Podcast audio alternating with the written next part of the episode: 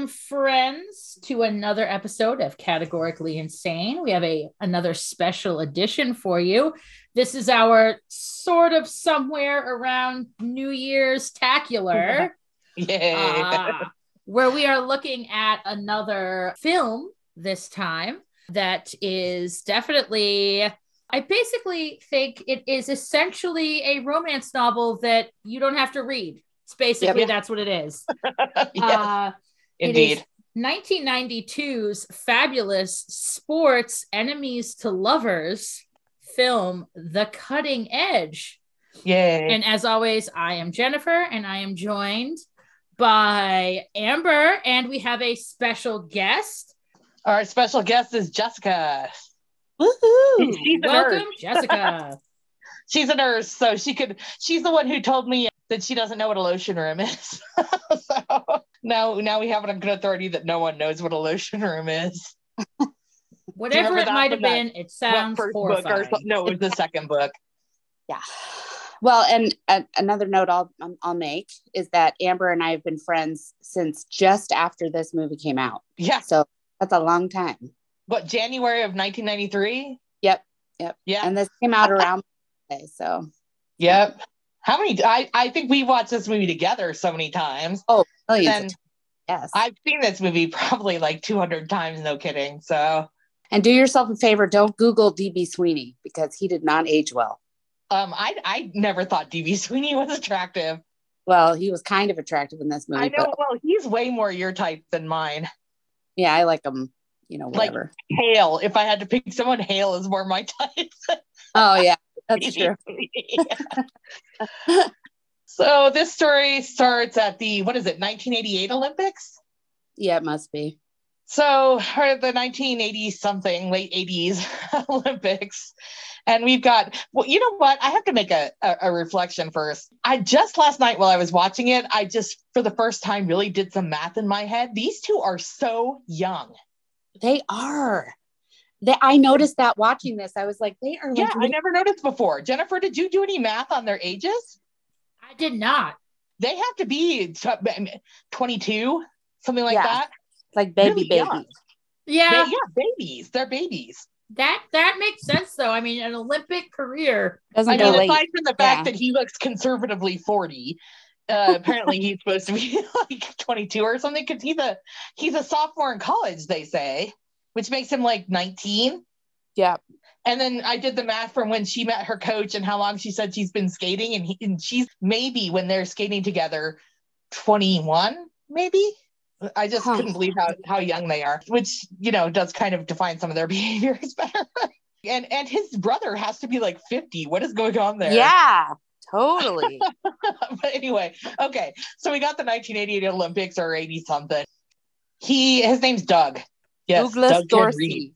Doug Dorsey, yes. He got Doug Dorsey, and he is he is constantly sleeping around. He's a total band whore. He he wakes up and he's freaking out because it's one o'clock. He Oh, can't let me- remember. Let me, interject. Sorry. So DB Sweeney was 31 when that movie was came out. Well, he looks 31.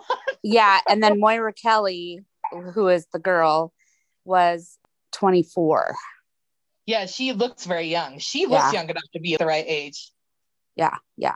And he gets out of bed. Uh, he's freaking out. He's mad that the lady didn't set the alarm, but she's German. So when he said set the alarm for nine, no, German, of course, it, the word for no is nine.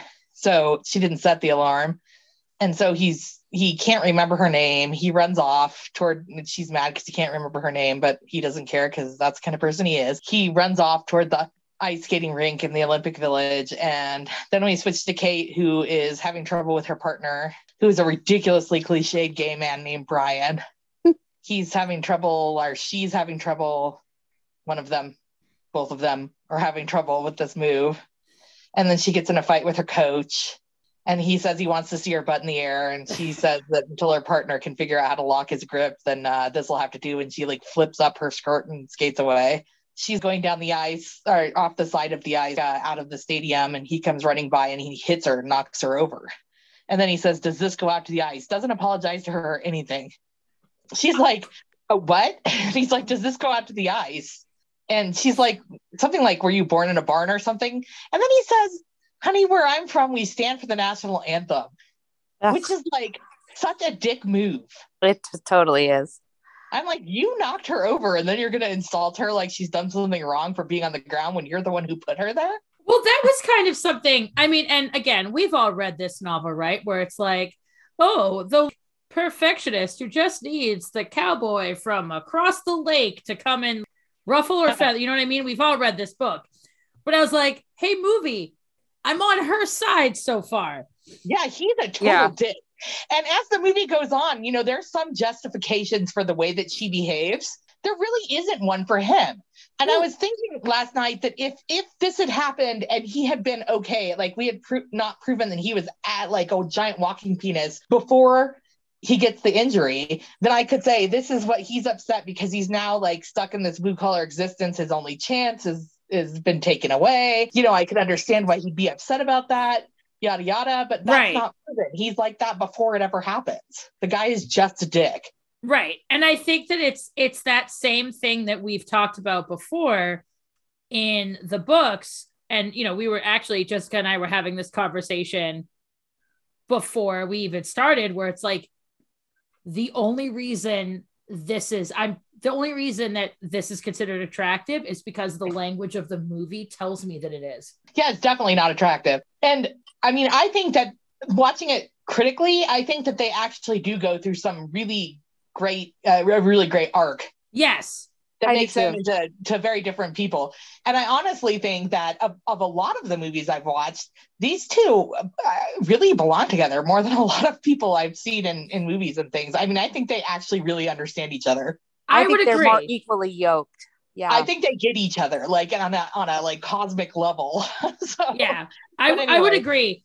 I, I do think though that the movie a little bit, and this I also think is true of books that follow the same set of tropes, is that there's not a lot of it's like, oh yeah, she's such a pill and difficult. It's like, yeah, dude, she's a world-class athlete. Do you seriously yeah. think that Tom yeah. Brady is all hugs and smiles during football practice? Like definitely not. like yeah, she's a world class athlete who is struggling at the top of the top of the top tier of her sport and clamoring for one medal out of what 150 people across the entire globe. And Come I think on. he just doesn't get it in general because he doesn't even try. He loves doing it. It's you know fun for him. So right. But what was weird to me about this scene, this this opening scene, which I'm I'm focusing on a lot because I think it's a, a good opening scene to show us who these people are he they don't seem to remember each other ever.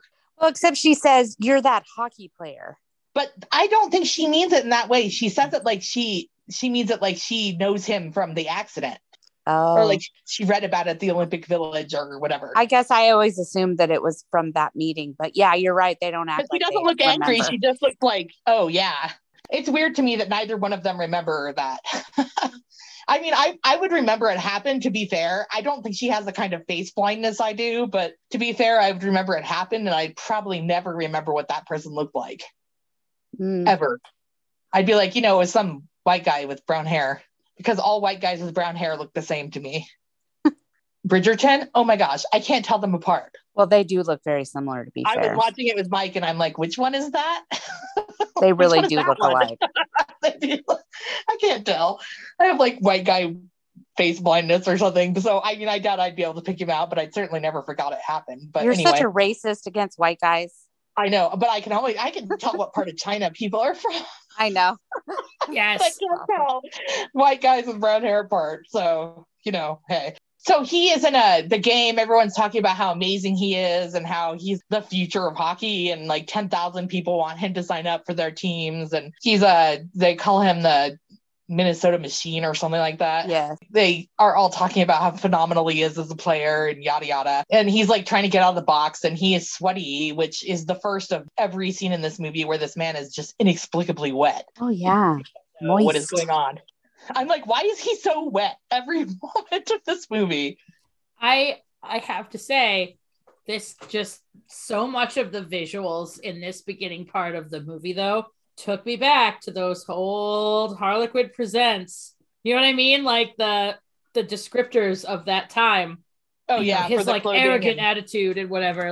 Yeah, And- he's oh, definitely Oh yeah, prototypical. Yeah. Yeah, and I have to say, I I think I'm with Jess on this one. I I was I was I was here for Doug. I was okay. I was like, I will also forgive you an inordinate amount of toxic behavior for a few minutes. That's funny. I think he's gross. but I mean, like physically, he, I find him very unappealing. I mean, Mm. later he's like okay, but not my type for sure. So they're waiting to let him out of the penalty box. He gets out. He's playing. I don't know. This movie films everything like we have no idea what's happening, and I'm sure it's just to keep us from having to see the actors' faces and feet at the same time. Yeah. But it's just choppy little bits of things happening. Sometimes it's black and white inexplicably. He gets in an accident. Uh, I think there's like kind of, he gets knocked against the wall, and I think people can't stop themselves and they all hit him. yeah. And somehow his helmet's not on right. And I'm wondering if that's because he was in a hurry, like he was late, he didn't fasten it right or Oh, something. maybe. Maybe. Because I, was thinking about that as a nurse, like he could have been protected a lot more, but it was Yeah. just like loosely hanging around his head. So I don't know. Maybe it's normal for them to come off if they get hit I- too hard. I really don't know. I don't think so. I think the goal, I mean, because like I've seen a motorcycle accident, the goal is to stay on the head so that your head's not exposed. But I know to he was like hours late, so that's probably a good supposition. Everybody's like shocked, and you know his helmet goes away and kids across the ice, and we know he's been hit. Oh, and we go to Kate and her partner, and they're skating, and there's a mess up. She can't get her leg up, and she falls and does not get back up, which I think is really weird. and this is a thing that I is annoying about this movie, and I understand why they did it, but how it's all dark and then there's just spotlight on the skaters, and I know they did that because they wanted, you know, they had stand-ins or whatever. Yeah, So exactly. That's what I mean. So they it either film it with all these weird cuts, or they film it from, you know, in the dark or from far away. Yeah. There's one time where Doug is skating, and that's like screamingly not Doug. Like, Yeah. but, but yeah, they they just film it in a lot of uh, really interesting ways to avoid us seeing. I thought that they actually did a pretty good job, though. Like, I mean, obviously, you knew at some points that it wasn't them, but I thought that they, for Done the amount of standard. time Yeah. I am supposed to believe that these people are doing something that they clearly are not doing, I was pretty impressed. Yeah, Well, and I think that the actors themselves actually can skate pretty well. They just probably can't do the big stunts. Moira Kelly looks like she is some rich girl from Connecticut who could ice skate. Totally. I don't know if she is, but that's what she looks like. She looks like that in every movie that she was in Not- back then. Yeah, definitely. So she falls on the ice. She doesn't get back up, which I think is so weird. I I think that as an athlete or a performer of any kind, that's the first thing you do. All I can guess is she must be like too dazed. Or she's just sad or upset. I don't know. I don't know, but you still See- get back up. See, I read that as like it's no longer perfect, therefore it's no longer worth doing. Maybe we're watching Christmas Perfection. oh my god. I actually can't tell you how many times I thought perfection is the enemy of done. Oh, that's funny. that is really funny. The next scene, that's a doctor, and he's telling Doug he has a blind side, which doesn't matter in real life, but it matters in hockey because there's pucks flying at your head. 18 And, uh, degrees of peripheral vision loss. Yeah. Yeah, which would do nothing for most people, but he can't play hockey anymore. Then it skips to two years in the future. Doug is in denial because he thinks that maybe somebody will still Yeah. recruit him and he keeps like still he's sending still letters. playing hard and trying, you know, writing letters to all the teams and then they all like, you know, one by one are telling him no thanks. I, I thought it was weird that his brother said that the letter was going to say "Go piss up a rope." Have you ever heard someone say that ever? I have. but yes. Maybe it's not Oh from God, your area. Okay, I guess I live in some weird world where people don't say "Go piss up a rope." I've I I actually I have to say I think this was a part of the movie that I I actually thought it was really smart character development because I think like you know I'm, I'm always thinking about the book right Uh-huh. the book version of this and I think one of the things that this movie does that a lot of books in a similar vein don't do is they will show the hero being angry but they very Yeah. rarely show the hero being like vulnerable Yeah. Yeah. and it actually made me more on board for his character when at the beginning I was kind of like, yeah, you're hot, Yeah. but like, ugh. Now I I, was like, okay, I, I get, don't I get it. Doug now. actually. I think Doug is okay, and and he proves himself to be okay in some other situations too. So Yeah. Well, and I actually I like mean- the complexity of the brother relationship too. I think it's the actor was very good. I thought the brother was And very his brother good. is And, like possibly his dad. I don't know. He's so much older than him. I so he's only 10 years are, older but- than him in real life, but So is he supposed to be 20 years older than him as a brother? I mean, he looks so old. I don't understand. he does. But I, I just wonder if it's because he doesn't have all of his hair and stuff. But it's like know. that early 90s way of aging men. You know what I mean? Where we were supposed Yeah. to believe that Kelsey Grammer was, you know, in the prime of his life. and I was like, that man was born looking 55. Yes, yes. Yeah. He was an old man at birth. Yes. Um, I, my, my kid looked old, like an old man at birth. So Seth, he came out looking like an old man. Yeah. Yes. He lives in a, I think it's Duluth, but it's just clearly a very, like, very blue collar kind of uh, factory type area. His father, or his father, see, here I go. His brother owns a bar called the Penalty Box, which to like further drive home how obsessed these people are with hockey. And he does Yep. say later that the whole town is obsessed with hockey. So I've never been to Duluth, but I'll, I'll take his word for it. Apparently, they're all obsessed with hockey. He, I don't know, is doing construction work, I think. Construction and working in a factory. Yeah, he's definitely working in a So factory. Yeah. We can really see. And if this had been the point where he was like just a dick all the time, then I would have been like, yeah, I get it. But actually, the way they relate to each other, I'm like kind of okay with the way he treats her, except for like at the beginning where he's being all pervy and weird. but the the kind of the way they talk to each other is actually makes sense to me. So so he is gonna go play in some bar league. His brother wants him to help. They're getting a fight. You know, his brother says, "Make your own sandwich." Anyway, he and his brother get in a fight. He's opening another letter saying that he's, you know, been rejected again because he can't play hockey, but he's not accepting that. And it's Yeah. like the last the last Like- NHL team, I think. He still skates all the time. He plays in a factory hockey league or something. Then we see Kate and she's auditioning a new partner and treating him like garbage because she treats everyone like garbage. But to be fair, he's clearly not as good a skater. And, you know, she's. she Amber, she has laundry that can skate better than that guy. I know. Evie said she should wash her laundry more. That's really funny. but uh, I, I I always make Evie watch these movies with me, Evie and Mike. That's awesome. I Although it- that did turn into me having to explain to her what foreplay means oh, Oh, nice. well, You know, because she she's she's pretty uh completely asexual. So she has like zero curiosity about anything sexually related. So even though she's 17 this is not even a term she's ever heard. So she's like what is foreplay? I was like uh trying to explain it because Julie was in the room too. Oh, trying to explain it not in a like really gross way. So I was like, so it's like people who are gonna have sex like soon, but they're like kind of like Making out and jazz. yeah, like We're, like, leading up to it revving. something. well, you know, Like- you know, uh, if we lived in an area where there was snow, and you know how sometimes before you drive away, you want to make sure the car is started and warmed up. It's like that, Yeah. but with people. Thank yeah, it's like preheating the oven. Yeah, there you go. that. I usually refer to it as priming the pump, but yes, Boom. Oh, Amber, it's you know you have to like. that's like really gross. it has to be ready. Anywho.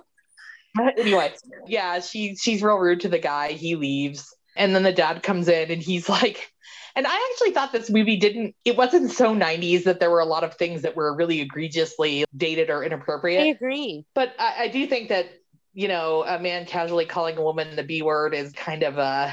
You know, Yeah, I didn't probably- love You probably wouldn't see that now. Anyway, so the coach is talking to the dad, and he's like, "You should have been making her single skater," which Yeah. is true because she's really hard to work with. And he's like, he's like, "What about Spindler, who's I guess another skater?" And he says before Spindler say before he'll skate with her, he sleep with uh, a guy wear He wear garlic, or- garlic around his neck and sleep with a, a wooden stake. with cross. like I think. Yeah. So anyway, she's obviously got a reputation for just being hideous, and no one wants to skate with her. And the coach says he's hit the bottom of the barrel, and the dad says find another barrel, and thus we have our plot.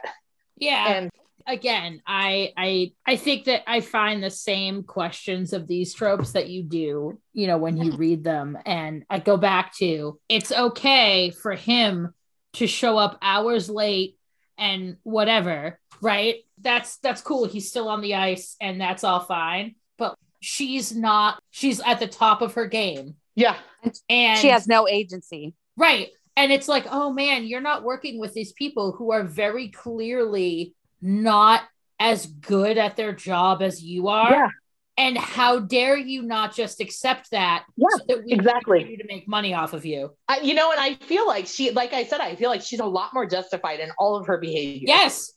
Yeah. Like, I feel her- like she has undue pressure on her all the time. She doesn't even want to be doing it. She's Her dad does not care. better Yeah. than everyone else, and Right. she just she's been doing it, you know, when she doesn't want to for all of these years, and other people can't even try hard enough to keep up with that. You know what I mean? Right. Like and people also, not for nothing, but I'm like 30% sure her other partner dropped her on purpose.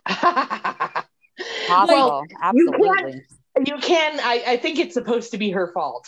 You Well- can't assume it was supposed to have been her fault from, Right. based on from later in the movie. But Yeah. yes. I mean, I'm sure, but I Just also think dropped like her on purpose multiple times. Right. I also think, but again, I mean, I, I really enjoyed this movie. And obviously, you know, dear listener, we speak from and come from a place of willing suspension of disbelief. Oh my Every gosh, this one is like one of my movies- favorite movies. So uh, say what you will, I love this movie. Right. And no, and I think that it's a really, it is a really fun sports romantic comedy that does all of the things that it is supposed to do. But I did find it, I'm like, so, so let me get this straight. Person who has had a career ending in- injury. You are perfectly okay with potentially causing a career ending injury to this other athlete. Yeah, Like, and I know I'm getting putting the cart up before the horse a little bit, but like, I think maybe he's just not thinking about it, but Right. I but I know. also think, like, in the language of the movie, right? His career ending injury is like, look at all of this trauma. And it goes back to the books, too, right? You know, how many of these books have we read where the woman has lost everything and married an abusive husband and had to work 15 jobs to take care of her evil stepmother. And the man is like, Do you remember when you kissed me at prom and then ran away? And we're Yeah. like, These two things are not equal. Like, that's Yeah. what I'm kind of thinking about, where like his career ending injury is somber and a source of character development, whereas her falling on her ass is like, Oh, oh, that Yeah. poor sap just can't do the lift the right way. yeah, like she's a, a prop for the situation or something. Right. So the next thing, he's uh, on a house or whatever he's building, and he's hammering in a way that no one has ever hammered. Hanging up, hanging from like a nail. he's He's looking at like he's a freaking sloth, and he can't hit the nail. Yeah, he tries right. and tries while he's talking to the guy, and it's completely useless because he cannot hit it. Who who would build a house like that? It's got to be the most inefficient way to try to build something that I have ever seen. Get a ladder, Doug. What is he even hammering together? I don't know. Something that's already supported enough that he can hang on it like a sloth. I don't know. I don't know. Um, I don't know what he's doing. I don't know how he even got up there because there is no ladder anywhere nearby. I was like, is this literally the gratuitous arm shot for the, for Yes. the, like, Yeah, I don't know. is this It's the so thirst gross. trap arm shot for the audience And of course, look at his dirty arms. because he's always dirty and sweaty. for it? Sorry. I was I like, I'm yep. just- I guess I'm just not a dirty, sweaty person. I don't know. That does not do it for me. But he says, you know, what's this about you goof on my brother buys you a beer or whatever? And he's like, what means Wait, you didn't say this yet. That. Pamchenko, her coach comes. Oh, he says, to- I've been watching you skate. You're bigger than I think, or something like that. Oh yeah, And, and, and then he's like, get him. he's like, what are you, a Swede? And he's like, no, I'm Russian. And he's like, gets really excited and thinks he's from some team. He jumps down and he's like, oh, I'm not from the, I'm not, I'm not skating coach, I'm not a hockey coach. And he's like, what is this? And he's like, maybe nothing. And then he like pulls skates out of it and hands them to him. And he's all, these are figure skates. And he looks disgusted. and then the next thing you see, he's in a limousine and going to Connecticut and we pull up to her very nice house and she's skating on the ice and he comes in and they have a acerbic discussion where she can't believe he's there he asks she asks which i think is funny but also like you know pretty inappropriately rude but she asks the coach if this is the final stages of ukrainian al- alcohol psychosis so i guess the uh I guess the coach is Ukrainian, not uh, Russian. But I mean, at the time, it Oh, would have been. Russian either way. So Oh, But maybe at the time, I don't remember when the USSR fell apart. No, it maybe- would have been it would have been Russian at the time. So Yeah. Doug is being really gross. He's just eyeing her like she's a piece of meat and putting his hands on her in very creepy ways. And But then Huh? she's like, "Oh, your hands are so." Do you soak them in battery acid? And he goes, "I've never had any complaints." I know it's gross. He's like, he, and it's not gross that he would say that or whatever. I mean, I don't inherently have a problem with rough hands. What's gross is the way that he says it. Yep. Yeah, Like he's just assuming this one wants to bang him, which I guess has been his universal experience or whatever, but it's really gross.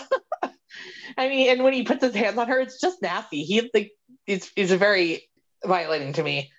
And I don't know that it's meant to be. I don't know. What do you think? Do you think it's meant to be like it's gross? I think that it's meant to be like the trope again of you're just uptight. Let me show you. You know what I mean? We're supposed to be like, oh, he's Yeah. gonna help her relax. When So she's supposed to be uptight, and but it's really, I guess I'm uptight too because that's gross. part of him being lecherous is to lay the foundation that he's like an unrepentant playboy. Yeah. They try skating. He can't keep up. She asks who he thinks he is or something because he insults her. And he says, I'm, I'm a guy who came a long way from for lunch. And she says, Don't let me keep you from the trough, Ah, which is very funny, actually. I I like I think that Moira Kelly does a great job in this. He does. she does. She does a great job of playing that particular character. I think it's uh, kind of what she plays in a lot of movies of that time period. Not, Yeah. you know, specifically rude, but high class. I love how she's basically Nancy Kerrigan. yes, that's funny. For a romance, she's a very strong character. Yes. She is a very strong character. Yes. and her motivations are very clear. You know, Mhm. we understand a lot about her. Yeah. she is a character, a, a female character that ages better 30 years out from from Yeah. the movie whereas like in many other romantic comedies a lot of times the female characters don't no, Yeah. yeah. their characterization ages poorly but this one she aged quite well And I mean, I clearly think that that what we're supposed to get from her behavior is that this is why everyone thinks she's a witch, but really it's just that she's in our day and age now we would see her as someone who cares about perfection and, you know, doing what she's doing right. Well, and has And- found and has boundaries Yes. and has like, yeah, but at the time this was probably code for this is why everyone thinks she's horrible and that would have been somehow justified in the mindset. right. Well it's the whole idea of assertive versus bossy Mhm. Yeah. and it's But I don't also think she is bossy though. Right, but I think that if she if if we watched this movie about a man, it would be all about his relentless quest to be the best and how noble it was and how other people needed to get on his level. Yep, exactly. And but I her also relentless quest to be the best means that she's a, a harpy. right, right. They they have their snipping little fight. He falls over and over again because the skates are different. Yeah. So what it does is put him because he came in cocky and, and self assured, and then he had a she just human- tells him that she says toe pick once. The the the scene where she keeps getting higher and higher and higher is later. okay. she does tell him it's a toe pick, and then she says toe pick when he falls over. She he goes in to speak to the dad, and the dad telling him that Pamchenko is the greatest judge of of skating talent in the world, and that he brought him there so he should be flattered or whatever. And he gives him a check for looks like twenty thousand dollars. But what do you guys think? I That didn't would make see, sense. but that'd be I was great. looking really hard. I was like, "Do you need me to come try out?" Yeah. I know I'll exactly. put skates on. I'll take twenty thousand dollars to to skate around in a circle. I will totally do that. But then they're like, the guy says he can't find a pressure player in the bunch. You know, everyone folds under pressure, and someone is as the coach. The coach is ridiculous. He's like, you know, this one's too tall. This one's too short. This one sweats too much. This one doesn't sweat enough. Oh, he's taking their bios and crumpling them up and throwing them towards the container by the fire. and repeatedly missing it.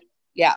So he throws it, and the guy says, "Lucky hit," the dad, and he's like, "Double or nothing," and then he crinkles up the check and throws it, and then they come out laughing and you know having a man-to-man conversation. He's staying for a while because obviously he hit it, and that shows that he's a pressure player because Whatever. he was willing to crumple up his check and throw it in.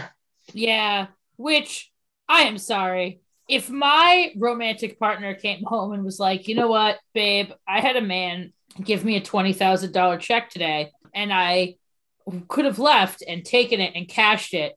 But in order to prove my masculinity, and preserve my pride, I threw it and show that I could throw paper in a direction. I threw it into the fire. I would be single. like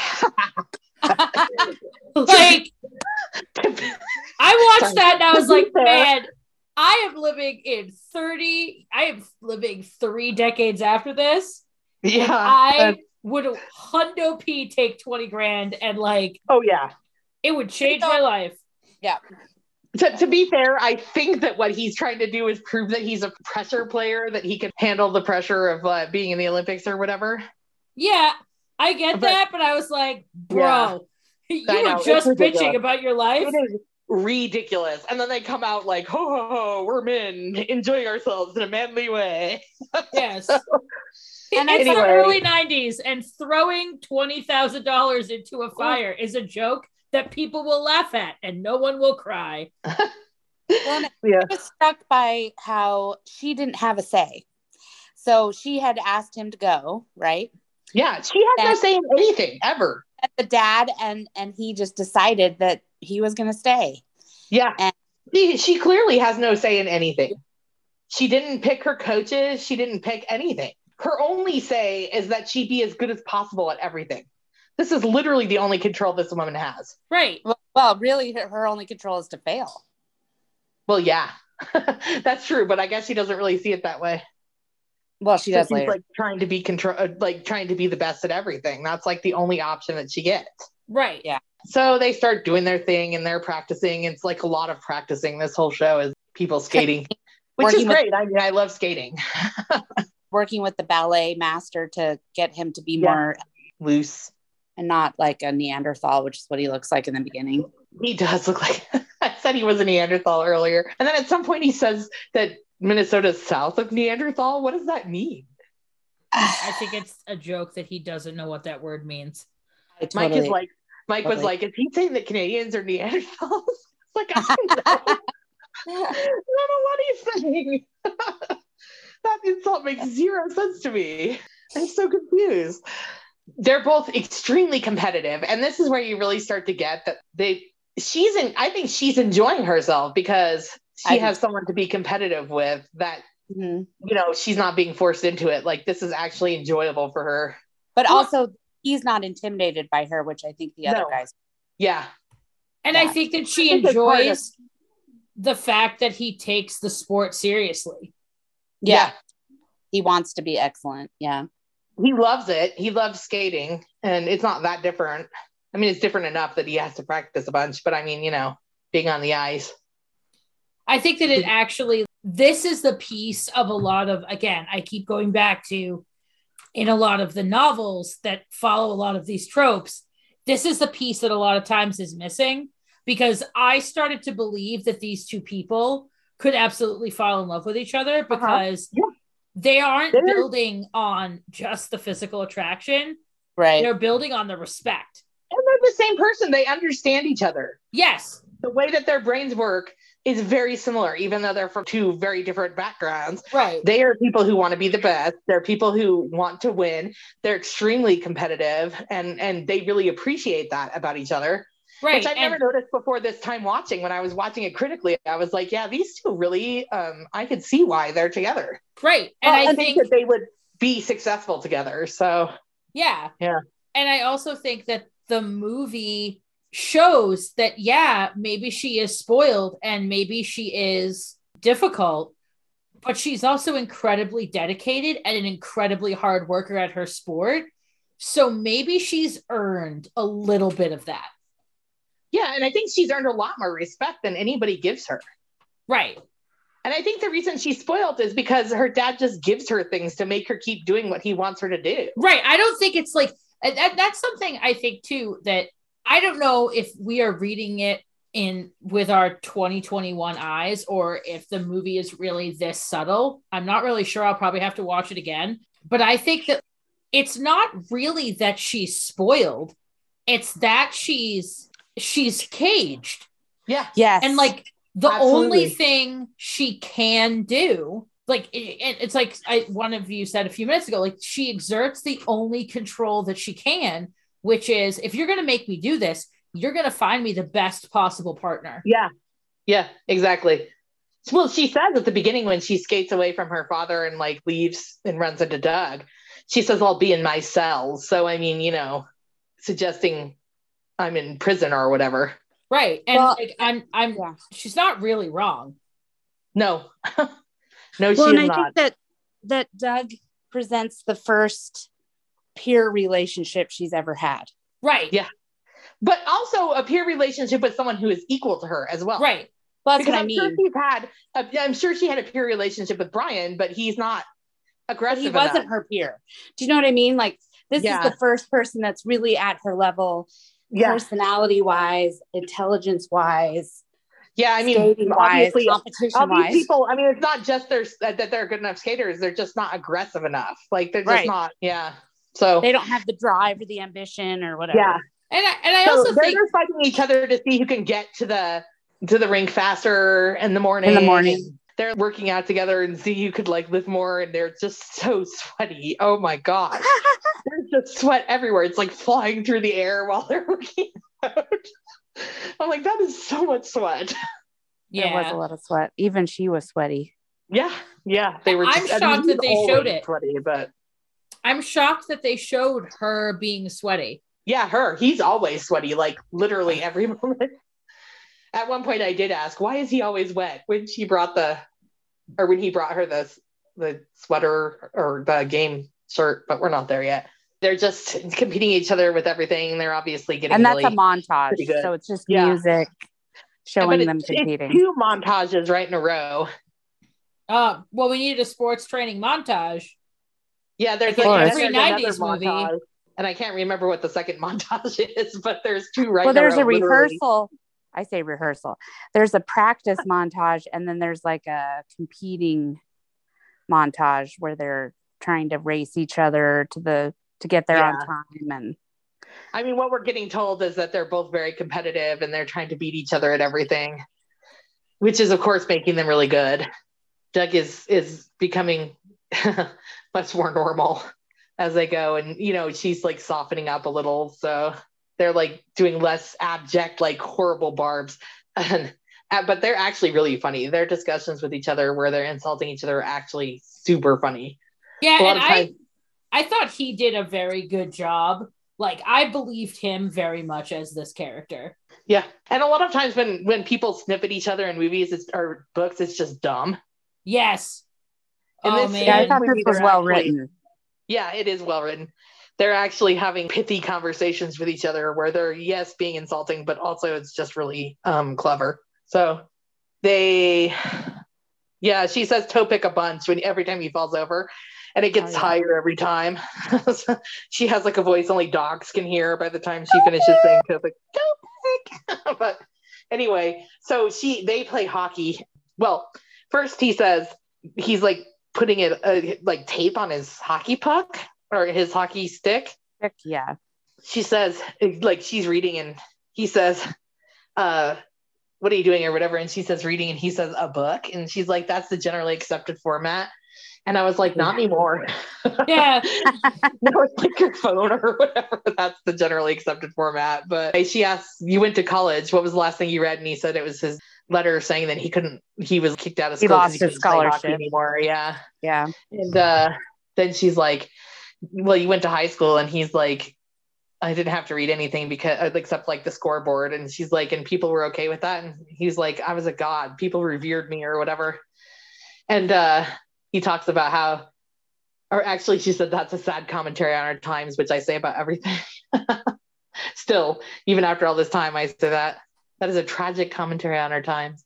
And then he says that at the state finals or whatever, 10,000 people carried him off the, I, I know it's not that, but like carried him off the ice and it took police two hours to break it up or something. And then she asks him what he planned to do when his gladiating days are over, which I thought was funny. He said something about how he wants to see her play hockey. And uh, she says anytime or whatever. So they start playing hockey. And she's mad because she can't beat him. She, Yeah, because she was better at him than skate at skating. And so now he's showing her, here's my strength. And she's yeah, mad. he is very good at hockey, obviously. I mean, he would have been in the Olympics otherwise, but she can't she can't keep up. And so she hits the the puck really hard and it hits him in the face. And the next scene they're at the hospital and she's talking to the coach and she's like, it's his fault. He's like one of those people who tells someone to punch them in the stomach as hard as they can. I, I don't I shouldn't even care like I'm sitting here sounding like I'm guilty or something and he's like is is not guilt and she's like see at least we agree and he says it's fear and uh she's like what do you mean or whatever and he says that he's finally or she's finally better match or Yes. and then he comes out and his whole face is bandaged up she's freaking out and he takes it off and says toe pick just to like kind of get it back at her because he's really he's got a few stitches but that's it Yeah. And a black eye. Toe pick. and then and then he laughs and the coach laughs and she gets mad and leaves again more skating christmas he gives her bobby hull's game sweater and she doesn't know who that is and to be fair i also don't know who that is She goes, pretty- an old shirt. an old shirt.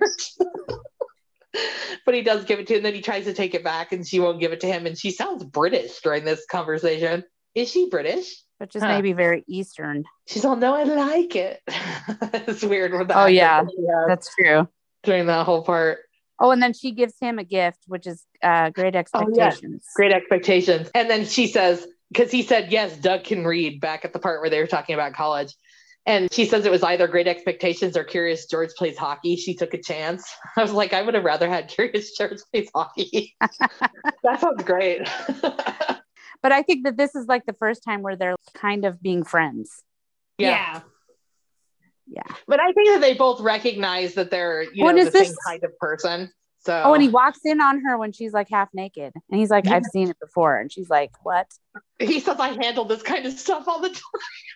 like I was like, like that he's talking so about what? a doctor, like a He- doctor thing or something. He is pretty endearing.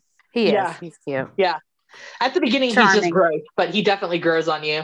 She's standing buck naked, brushing her hair in front of a window. What what is that? what is she doing? Enjoying the nature around her. I have just never in my item. life gotten out of a bathtub or something, gone into my bedroom, stood around naked, and brushed my hair in front of a window. It's like the You're missing out, Amber. I know, right? You know the proposal, that movie with Ryan Reynolds and Sandra Sandra Bullock. Bullock. And you know, like he gets back from his run and he strips naked and goes and stands on his porch. Who does that? It's so weird. These are behaviors that I don't think any Maybe in human being has Alaska, ever done. Listen, if I looked like Ryan Reynolds, I would do that. You're like, I'm Yes. naked all the time. Take a look. That is such a Admire good point. the. I would be like, listen, at some point the anesthesia is going to wear off and I'm going to have to go back to my real life. So I'm going to take this while I have it. you know what? Here, here I am, world. That's awesome. Uh, that's Uh. funny, but yeah. So she's nakedly brushing her hair in front of a window. So when he comes in, she puts on the towel, and then they have the Christmas present exchange. And after that, they have the next scene. And Evie thought it was a Christmas party. I was like, no, it's a New Year's Eve party. So this is why we're watching this movie Yes. because it has a singular New Year's Eve scene. and also lot of- because it is a romance novel. oh, it is for sure. But I mean, the reason why we picked it for New Year's is Right. because of this scene. Oh yeah. And when Harry Met Sally also has a singular scene that takes place in, on New Year's Eve, but No, 'cause that was two. the other option. When Harry Met Sally has two. I watched it the other day. It But anyway, go ahead.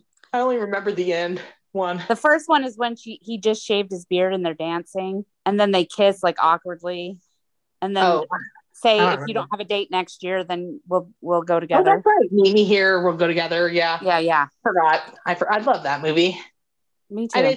It, is problematic. Like really, Harry is very problematic, but it's so clever and well written. That's not the point. That's not the movie we're talking about. So they are having a New Year's Eve party, and she says we usually keep people out of here because he's in her office or something.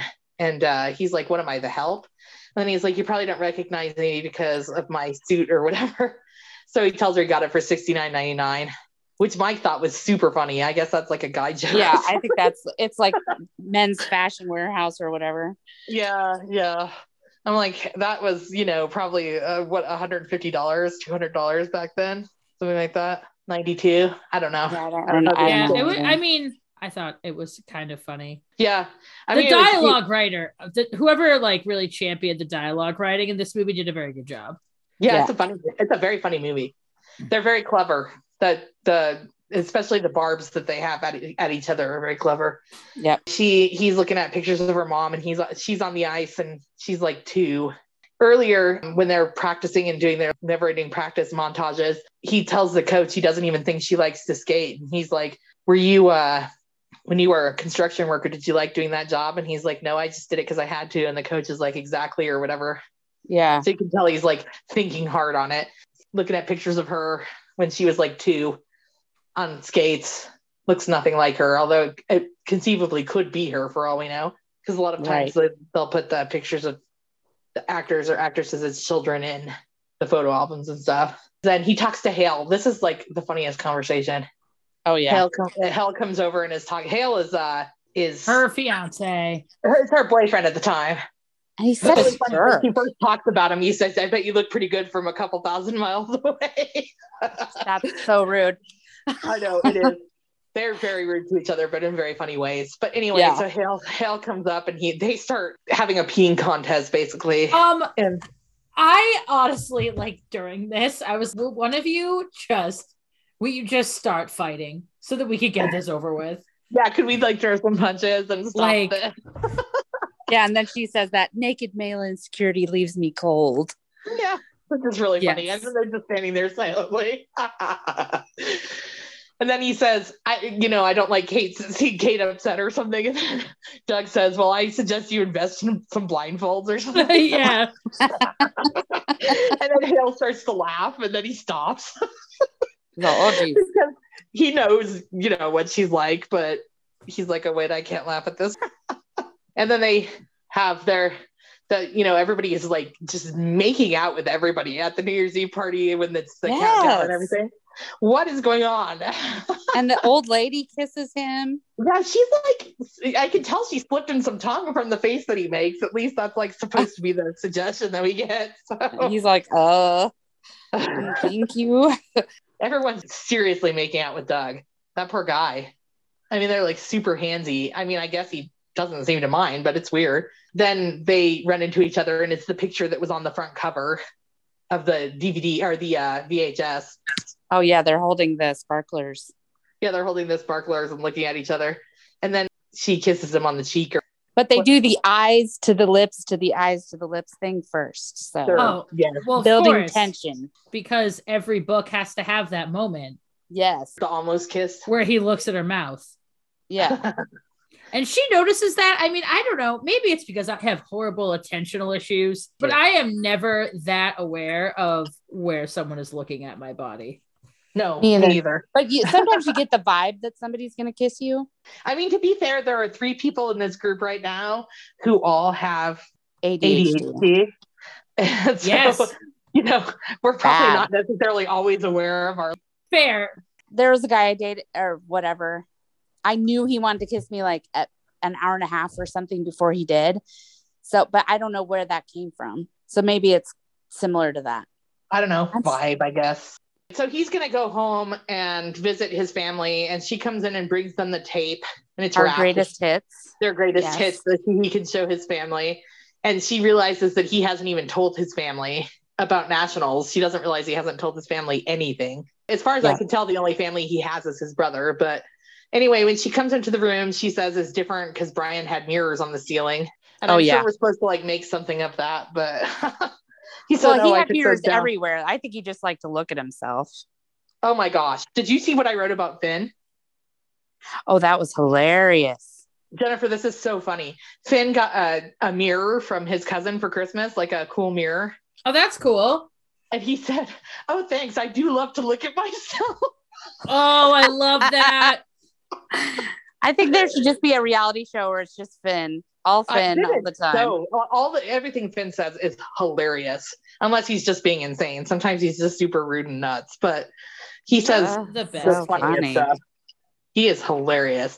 But anyway, yeah, so Brian and Finn are of a type. they like to look at themselves. But he has a picture of himself smelling the ice, and she's like, What's going on? And he said, You know, he told someone that he loved the smell of the ice, and it just became this thing. And she's like, I never thought about it. And he says, Well, you know, I'm not surprised. I'm not surprised. And she's like, What does that mean? And he says, You know, if you love to skate, you'd be even better.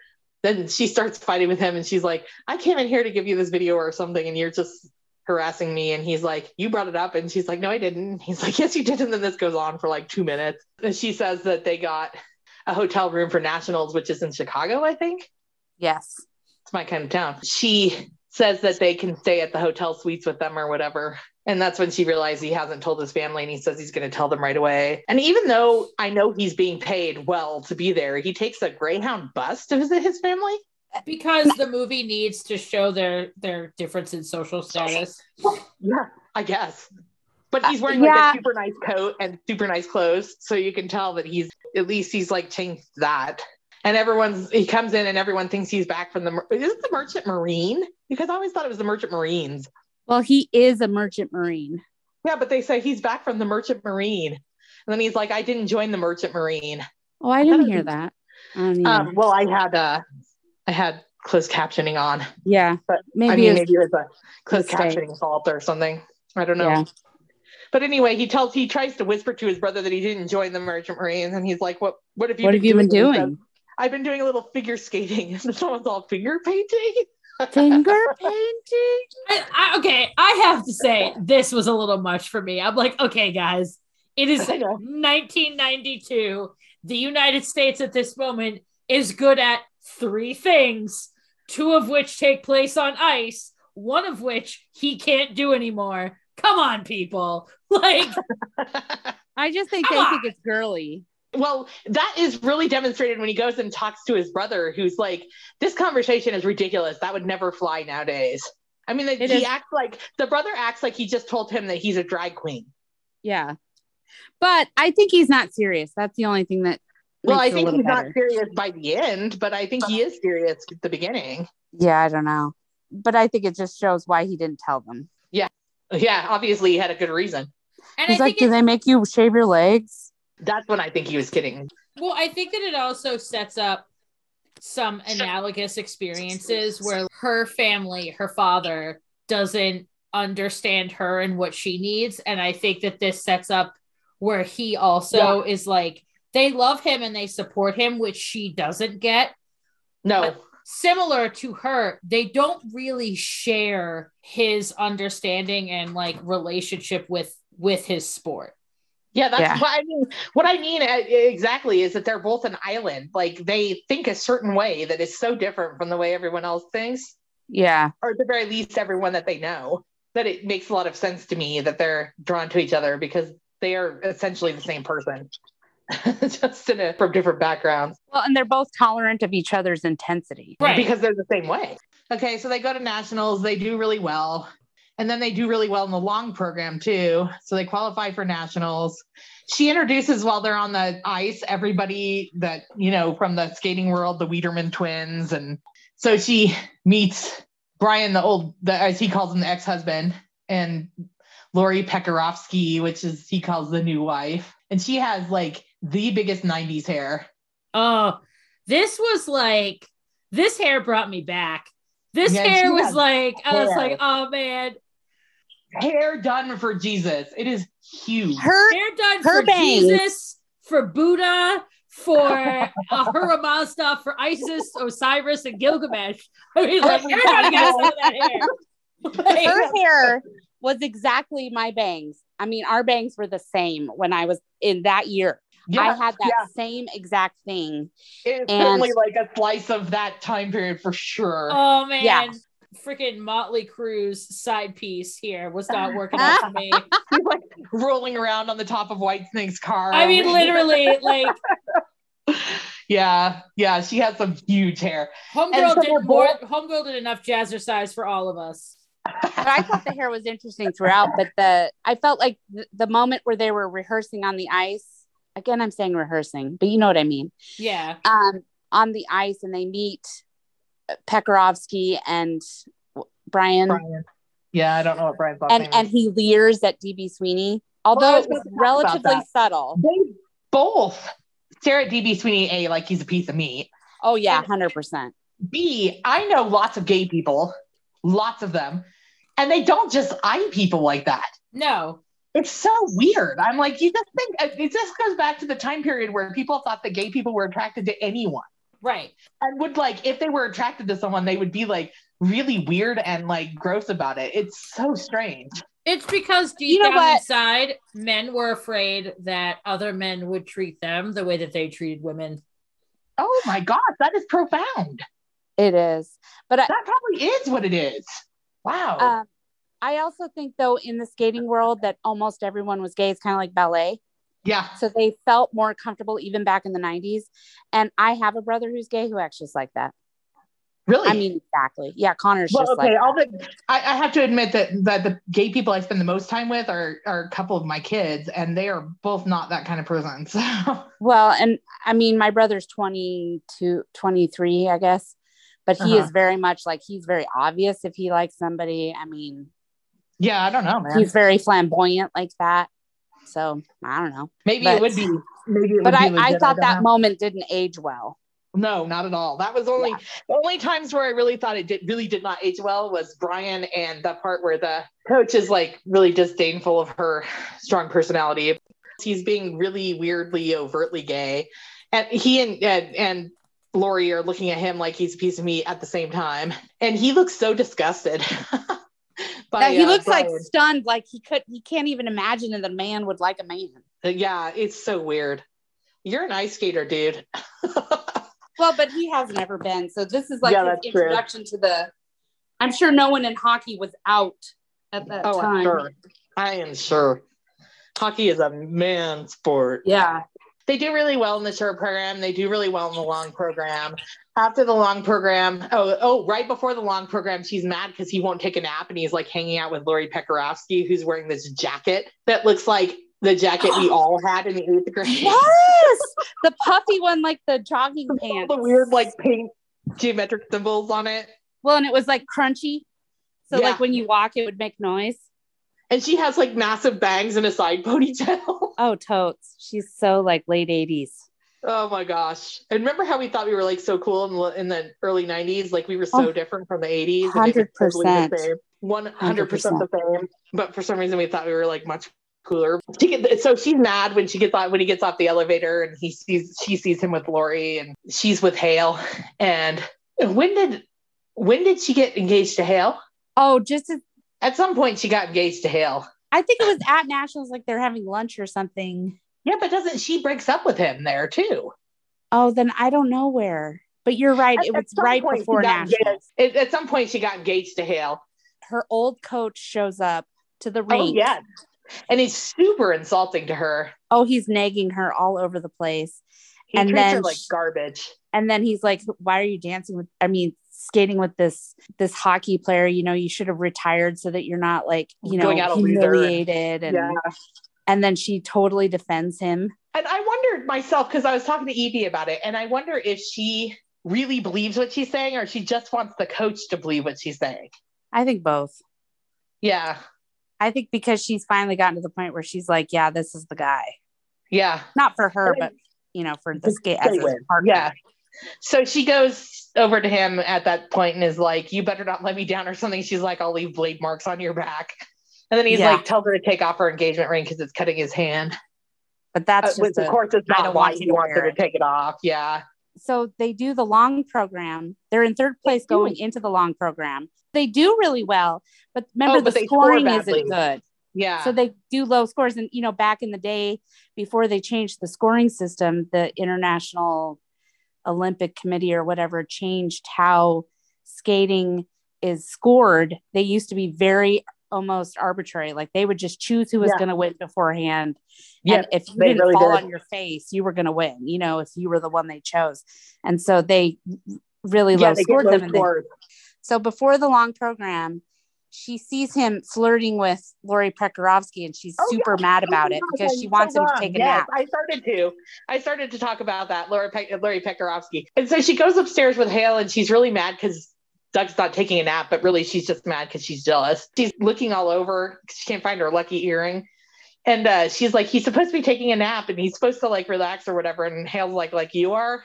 And then she's like, that's not the same thing. She gives him a dirty look and then she tells him to leave and get his own room. he tries to give her the earring and she like gra- tries to grab it and he pulls it back. Yeah. You know what I'm talking about? I'd be so mad if my boyfriend did that. Especially when I was What already mad. did not like Hale at all. No. Oh, no. And I know that like we're really not supposed to, but I was like, I couldn't even see why, other than like uh, for other people's benefit, why they were together. She's all Evie was all, um, that's her boyfriend. I he looks about 2000. I was like, well, he does look older than her. I don't think Well, 2000 he- is uh So quite accurate, he but is 10 years older in real life than DB Sweeney. So he was 17 years older than her. oh wow. Yeah. So Evie's right, he does look old. Then she snaps the earring and then he's like, You're falling for him or whatever. And she's like, You've seen us together, that's ridiculous or whatever. And he says it's like foreplay. And then and then uh they break up. I don't remember Yeah. exactly how they break up, but and they then when up. they're heading to the long program, DB Sweeney's like, Where's Kale? And he, oh, he's he's not going to be here. He had to go to the office or whatever. So he still Yeah. doesn't know they broke up. Yeah, he has no idea. And then they do really well in the long program too, but then they don't, they get low scores and they, Wiederman twins, the woman gets her arm stuck in his lederhosen, um, which is just a tragic German sex accident that happens all the time. Yes. I'm sure. That Drinking. means they qualify for then they go, yeah, they qualify for the Olympics because the Wiederman twins fail. And they go to drink and and and this is a woman who's never drunk. She told him at the New Year's Eve party that she's never had a drink ever in her life. And she has like, I don't know, six tequila shots. which, and she weighs like 90 pounds. I, if I may, Insanely drunk. this is an area where I uh I can I can speak Where the with- Mormons have Well- no experience. Yes, go ahead. speak with I some degree of authority. Um, I, you know, dear listener, I, wow, you know, am, an, am what I like to call an equal opportunity consumer. You know, I believe in trying every and all things of, of this beautiful earth within reason. I am also, uh, shall we say, not exactly at figure skating body size Yes. if I did six tequila shots in the amount of time that we are to believe that she does, I would be in a hospital. Yeah, for real. She would have alcohol poisoning. That's what we were saying. Like she is five foot four, Yeah, she's tiny and I she would drink, be- never drank before. It's like six tequila shots and Yeah. she's still standing. yeah, I, think would. I, it would be nap time for Jennifer for a very long time. yeah, Yeah, a dirt nap. a dirt nap. so he takes her up to her room because she's like super drunk. And then she says, Did you ever play with magnets when you were a kid? When he's like trying to take her like jacket off and stuff. And he doesn't even know what she's talking about. And she's like, You know, they repel each other until you flip them over and then they like stick to each other. She says, All we needed was a little flip. So I have to say, even though she is loaded, her drunk metaphors pretty on Yeah, that's a- point. Yeah. That's a pretty pretty on metaphor. point. yeah. Yeah, my my drunk metaphors were never that good. she's clearly hitting on him and he's like, "Come on, what about Hale or whatever?" And she's like, "We broke up with each other." And then she just says, "Flip." And she's like trying to get him to sleep with her and he's like, "You are drunk and this is like, you know, weird and no." And then she's super offended and her feelings are hurt, so she kicks him out. And he goes back to his hotel room and is lying there drinking profusely when Lori Pekarovsky Pekarovsky. with like the most hair anyone ever had comes to his hotel room holding a, a flower and she says that she really admires his sit spin Oh, yeah. She's like, let's Which is a- trade tips. which is a, a, a pickup line i can't say i've ever heard. That's a new one on me. So in the morning kate wakes up. Of course she's super hungover and she puts on sunglasses leaves her room. I don't know where she's going. She locked herself out of her room so she goes to doug's room and lori answers and she's like isn't it early for practice and then she's like oh i must have the wrong room and then doug comes out in a towel and is like uh, tell them we need more towels or whatever. I don't know why they need more towels. Apparently, they need more towels. She's horrified. And she runs away. He rejected her and then went and had sex with the enemy, basically. Yeah. yeah, Which But- I totally like. I mean, I get that he was also heavily intoxicated, but I was also, I totally was like, yeah, yeah, yep. Her feelings, there may not be a resolution to this situation that she's going to like, but her feelings are absolutely justified. 100%. I agree that they are justified, but I also don't think he was particularly out of line. Like they don't have a relationship. No, no, no. I don't think he was out of line. I just think that, like, I get her feelings. Why she would be upset about it. Yeah. Yeah. And then they get on the she he follows her onto the elevator while he's wearing a towel. He's like, you know, you were engaged to Hale until last night. You were super drunk. And he's like, been treating me like garbage basically for like a year, two years. And you uh a year and a half, something like that. Now, like you want me to switch gears that fast, but I can't switch gears that fast. And then they get downstairs and she's like, just get out of my way when the elevator door opens. And he's all, no problem. I've been practicing that move for a year and a half. He turns around and he's just wearing a towel in an elevator and there's all these tourists there. And he's like, blind date. That's just the most ridiculous thing to say. I, I, I, and I think that he was incredibly endearing. Yeah. yeah. Actually, I think he was very valid in that that elevator discussion. I think everything he said too. totally made sense and you know the fact that he clearly cares about consent way before consent was like something that anybody talked about well right i mean a, a, movie any other movie produced that time period would have had them waking up together for sure and the comedy and would have, have been the awkward yeah. the awkward morning after yeah they go to home to practice for for the olympics and of course they're very mad at each other and then anton pamchenko has this crazed move that he wants them to do because there's a Soviet power couple who apparently nobody can beat. But in order for this move to work, they have to trust each other implicitly, which trust is like a big issue for her. And you have to 100% let yourself go or you get hurt, which is also something she's not good at. I thought it was funny because they're practicing this move and it involves, I mean, I won't even try to explain it for the listener. You should probably just go watch it. But it involves her being like spun around with her yeah. head getting really close to them. Yeah. She's gonna get a head injury for real. But every time she should have been wearing a helmet while they were practicing for sure. Every time that she falls, it's hilarious because he like just lets her go. Like it's not like she slipped. He just like threw her. it's so weird. And I know it's supposed to be an accident that she fell or whatever, but if you watch, he's just letting her go. Yeah. Like, goodbye. they're learning this complicated move and they're mad at each other, so they're not getting along. They learn this move, but she decides to take it out and they go to the olympics which is where france yeah so it's it's in france and they do the short program and this is well, the button situation program, but before the short program he doesn't want his button button on the top of his shirt. Yeah. And she's like really angry with him about it. And they get in a big argument which of course isn't really about the button. You know they're still having problems. He refuses to button it. When he go when they go out on the ice, he says that if that button meant the difference between like a long, satisfying life and a cold, horrible death, that he still wouldn't give her the satisfaction. And so they do their short program, and everybody's like, "Well, it was really good, but it was like technically superior or whatever, but it was like really cold and not good." Which you know is true. They were very mad at each other. The yeah, they time. said it was like they, they were two strangers on the ice. And of course, they skate very well because the way that they deal with being angry at each other is to perform really well. So they go to the house and they're all having a fight, and the dad is yelling at Doug for not buttoning his shirt. And Doug's like, You people are all excuses. And the coach is mad. He's like, I'm babysitting these two, yada, yada. And then Doug says something about how he, he watched all the videos of Calgary and that it was her fault. He says, You know, you've been looking for a go to guy, but, all, you know, you really should have been looking for a go to girl. And they're all yelling at each other. And then she's like, he's right. They all turn and look at her, and she's all, no, seriously, he's right. I've been like really awful and yada, yada. And it's my fault. And he's feeling bad about everything. And she says to him, You came every day and you skated. This must have been like a nightmare for you. Then he feels bad. and he goes off. As she leaves, she says, excuse me or whatever and she's crying and she leaves and then he goes for a walk which is what all heroes and in you know romantic movies do when they have their dark moment. When they then they have a montage where they're alone and sad. yeah.